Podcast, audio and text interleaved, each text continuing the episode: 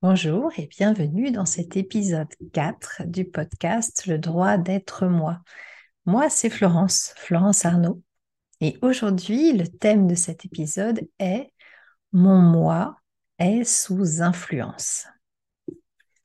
La perception, voire la définition de moi-même, ne dépend pas que de moi, de ce que je crois que je suis ou ne suis pas, de ce qui me semble possible à moi, de ce qui me semble interdit ou hors de portée. Tout ceci n'est pas né comme ça, dans le vide, par le seul pouvoir créateur de mes pensées ou de ma volonté ou même des astres. Mon moi est profondément conditionné, il est sous influence. La plupart du temps, je ne me rends pas vraiment compte que toutes sortes d'éléments ont une influence sur moi et donc sur ma vie. Je n'ai pas conscience du détail de ces influences ni de leur ampleur. Par exemple, je vais croire que je suis bête parce que j'ai échoué à un concours. Donc, je vais croire que je suis bête, que c'est vrai, parce que échec à un concours prouve que je suis bête.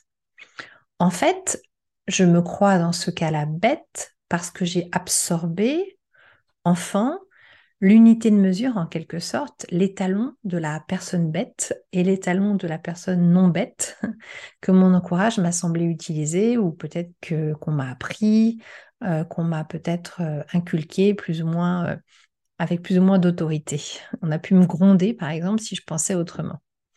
Donc, je crois que je suis bête parce que j'ai appris à croire que quand on rate un concours, égal, on est bête, ce qui est tout à fait discutable. Toutes ces influences vont avoir tendance à enfermer mon ego, mon moi, dans tout un réseau de croyances, de pensées, de réactions et de répétitions. Alors, ça ne va pas créer ma réalité. Je ferai un épisode là-dessus. Ça m'agace pas mal, la phrase, par exemple, de « les pensées créent ma réalité euh, ». J'y reviendrai. Mais donc, ça ne va pas créer ma réalité. Ces influences ne vont pas créer ma réalité. Mais ça va encadrer ma vision de ce qui est OK, de ce qui n'est pas. Ça va limiter en fait les options de vie vers lesquelles je vais aller. Ça va limiter le champ de mes possibles. Alors c'est très lourd de conséquences parce que tout ce que je vais absorber, tout ce que je, dont je vais être imprégnée, tout ce que je vais faire par conditionnement va gouverner l'essentiel de ma vie en fait, hein. Ça va fonctionner un peu en sous-marin, automatiquement, sans même que j'en ai conscience. Ainsi par exemple, si je suis conditionnée à croire que l'aisance financière ne peut résulter que d'un travail acharné, il ne faut pas compter ses heures, tant pis pour sa santé, on n'a pas de vie amoureuse, pas d'enfants, et cetera. Ben, l'option aisance financière comme fruit naturel de mon alignement profond avec qui je suis, ne va même pas se présenter à moi en fait. Hein. Si on m'en parle, si on me dit « mais tu sais, on peut être dans l'aisance quand on est vraiment aligné profondément avec qui on est, l'abondance elle peut venir de là », ben non, je ne vais pas y croire. Pour moi, l'aisance ce sera un certain montant d'argent sur mon compte en banque et un certain type de comportement par exemple. De la même façon, si je suis conditionnée à considérer que c'est inévitable, certains humains traitent les autres comme des inférieurs pour toutes sortes de raisons, genre, race, niveau d'études, richesse, religion, aptitude physique, intellectuelle, sexualité ou que sais-je encore, si je suis conditionnée à considérer que c'est comme ça, euh, il y a des humains qui sont supérieurs, il y a des humains qui sont inférieurs et on ne peut pas faire autrement, mais je ne vais même pas envisager en fait qu'il soit possible de contester cette entre guillemets norme. Je ne vais même pas croire que c'est possible de construire un collectif dans lequel il n'y a pas de hiérarchie entre les humains, où c'est même pas une option. Je vais rester enfermée dans un système que je vais en quelque sorte subir. Alors, arrêtons-nous un instant sur ces conditionnements qui vont restreindre mes possibles et ces influences qui vont enfermer mon moi. Alors, je ne vais pas les citer tous, je vais juste vous en proposer euh, quelques-uns pour mémoire et si vous, s'il vous en vient d'autres euh, à l'esprit, évidemment, je serais ravie de, d'avoir vos retours. Donc, dans les conditionnements, on peut d'abord citer nos environnements. notre environnement familial, amical, culturel, notre environnement légal, les écosystèmes dans lesquels on vit, et cetera. Tout cela va euh, influencer la façon dont je vais me définir, mais aussi la façon dont je vais agir ou ne pas agir, la façon dont je vais réagir, la façon dont je vais me sentir, euh, ce que je vais croire capable, euh, et cetera. Alors, certaines de ces influences vont être facilitatrices. Elles iront dans le sens de ce qui est en phase avec ce qui me convient profondément. Et puis, il y a d'autres de ces influences qui vont être inhibitrices, où ça va être l'inverse de l'expression de moi. Ça va limiter la, l'impression que je vais avoir d'avoir le droit d'être moi. La génétique a également son rôle à jouer sur la façon dont on se pense, la façon dont on est, la façon dont on se définit, la façon dont on va agir. Certains traits de notre personnalité font partie de notre structure génétique. Et d'ailleurs, notre génétique est fortement impactée par nos environnements. Hein. C'est toute l'épigénétique qui est absolument passionnante. On est également conditionné par les dynamiques familiales, les dynamiques euh, intergénérationnelles, les dy- dynamiques transgénérationnelles. Quand on regarde du côté du human design, par exemple, euh, j'ai même appris récemment que sous l'angle du human design, en fait, on, on avait, a priori, je ne sais pas si c'est exact, je ne l'ai pas vérifié, on avait une des configurations énergétiques assez proches de celles de nos grands-parents. Pourquoi ? Parce que euh, nos parents vont avoir à se confronter à des énergies assez similaires avec nous, leurs enfants, que ce qu'ils ont connu, eux, comme enfants avec leurs parents. Et nous-mêmes, on va avoir des énergies assez similaires dans nos échanges avec nos parents que dans nos échanges avec nos enfants. Un peu comme si on, on allait expérimenter les deux facettes, enfants et parents, avec des énergies assez similaires.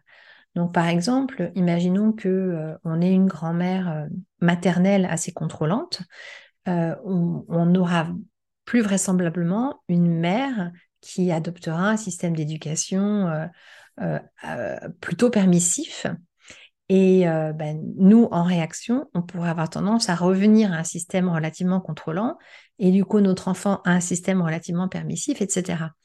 Et tout ça, on va le faire sans y penser, sans avoir conscience en fait qu'on répète un schéma et qu'on répond à des dynamiques énergétiques auxquelles on pourrait très bien répondre différemment. Ça se fait sans nous en quelque sorte. Hein.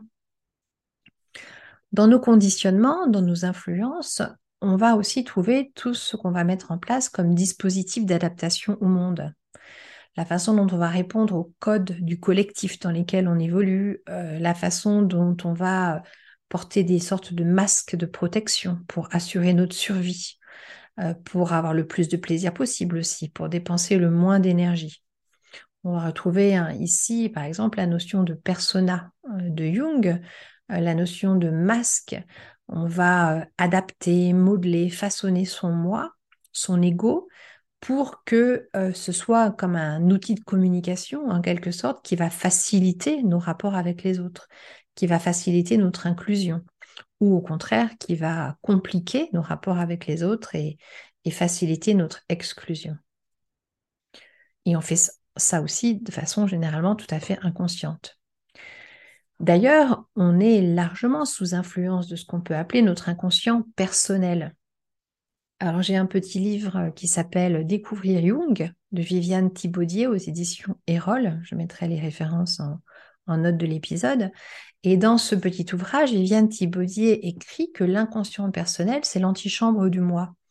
C'est la couche la plus superficielle de l'inconscient, celle qui est le plus facilement accessible à la conscience et par le moi. Elle est constituée de tous les contenus qui ont un lien avec la vie personnelle. Nos souvenirs enfouis, tout ce qui a été refoulé, c'est-à-dire, et pour des raisons diverses, tout ce qui a été éliminé de notre conscience, les images que depuis l'enfance nous nous sommes forgées de nos proches, et cetera. Et puis on a également, dans nos influences, l'inconscient collectif. L'inconscient collectif, c'est une sorte de matrice virtuelle dont nous n'avons pas conscience et, et, et qui va avoir une incidence sur le collectif dans lequel on va évoluer. évoluer pardon. on peut sous-diviser cet inconscient en plusieurs inconscients. L'inconscient familial, l'inconscient ethnique, l'inconscient national, et cetera.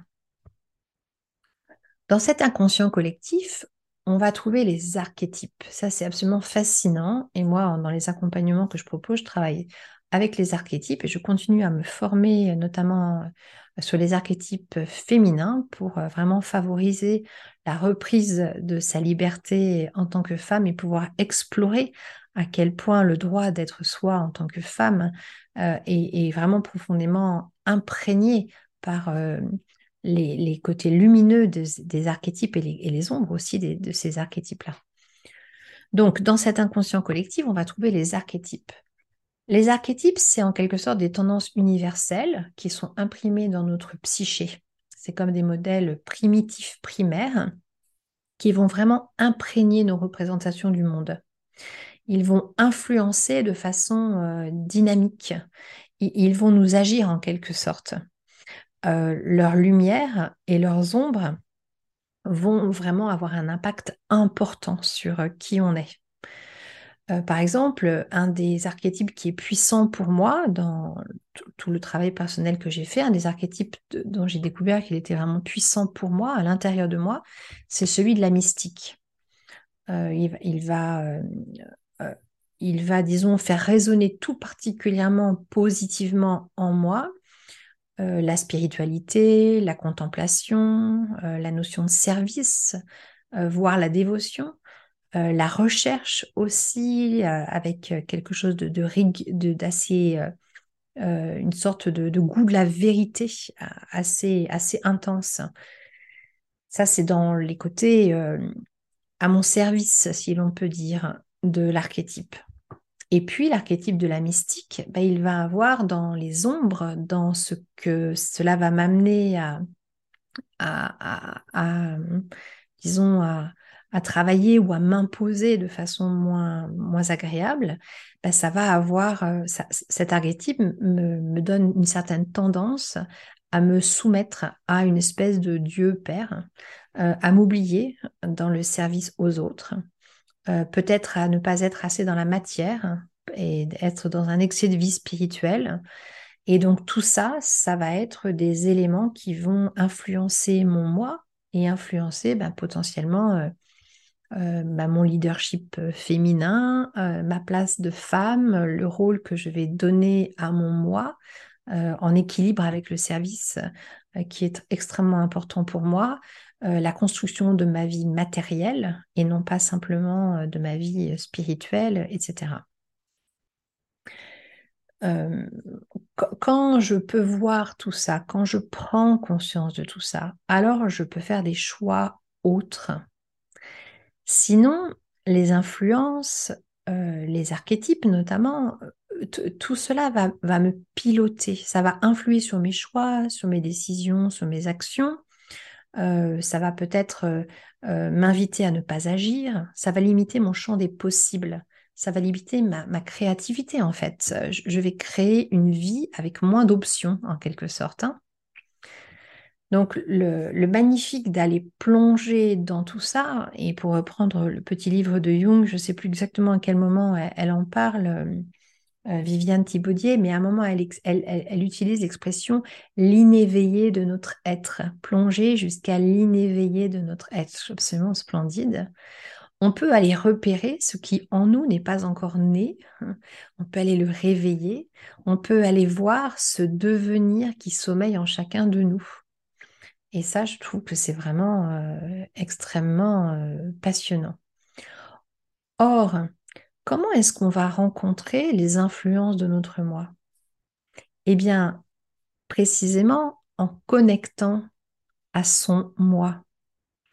Parce que mon moi, votre moi, c'est le centre de ma conscience, de votre conscience. Ce n'est pas le centre de la conscience, c'est le centre de ma conscience. C'est, toujours pour reprendre les termes de Jung, une parcelle de conscience de la conscience qui flotte sur un océan de choses obscures. Et c'est le point d'accès par lequel je vais pouvoir aller regarder ce qui me semble être juste pour moi et ce qui me semble être injuste, ce qui me semble être au profit de ma créativité, de ma liberté, de l'expression de moi, et ce qui me semble au contraire être plutôt enfermant, euh, et cetera. Donc, c'est par la contemplation, alors ça c'est la mystique qui s'exprime, euh, c'est par l'accès à mon moi que je vais pouvoir aller examiner mon moi et redéfinir ce fameux moi. C'est par cela que je vais pouvoir aller ouvrir d'autres possibles, que je vais pouvoir aller questionner les influences, que je vais pouvoir aller les abandonner, que je vais pouvoir aller les rejeter. Et donc, c'est ainsi, en allant à la rencontre de mon moi, pour en voir les influences limitantes, voire sclérosantes, les interdits, et cetera. C'est en faisant cela que je vais pouvoir me donner le droit d'être un moi en conscience, un moi que je dessine à ma façon. C'est ainsi que je vais pouvoir limiter les influences, voire en sortir, amplifier ma liberté et me donner le droit d'être la moi que j'ai envie d'être et non pas la moi qui est sans même que je le sache. Et moi, je trouve que ça vaut vraiment hyper, hyper le coup. Je ne sais pas ce que vous en pensez, je serais absolument ravie d'écouter vos retours. Surtout, n'hésitez pas. Mille merci pour votre écoute et je vous souhaite une très belle journée. À bientôt.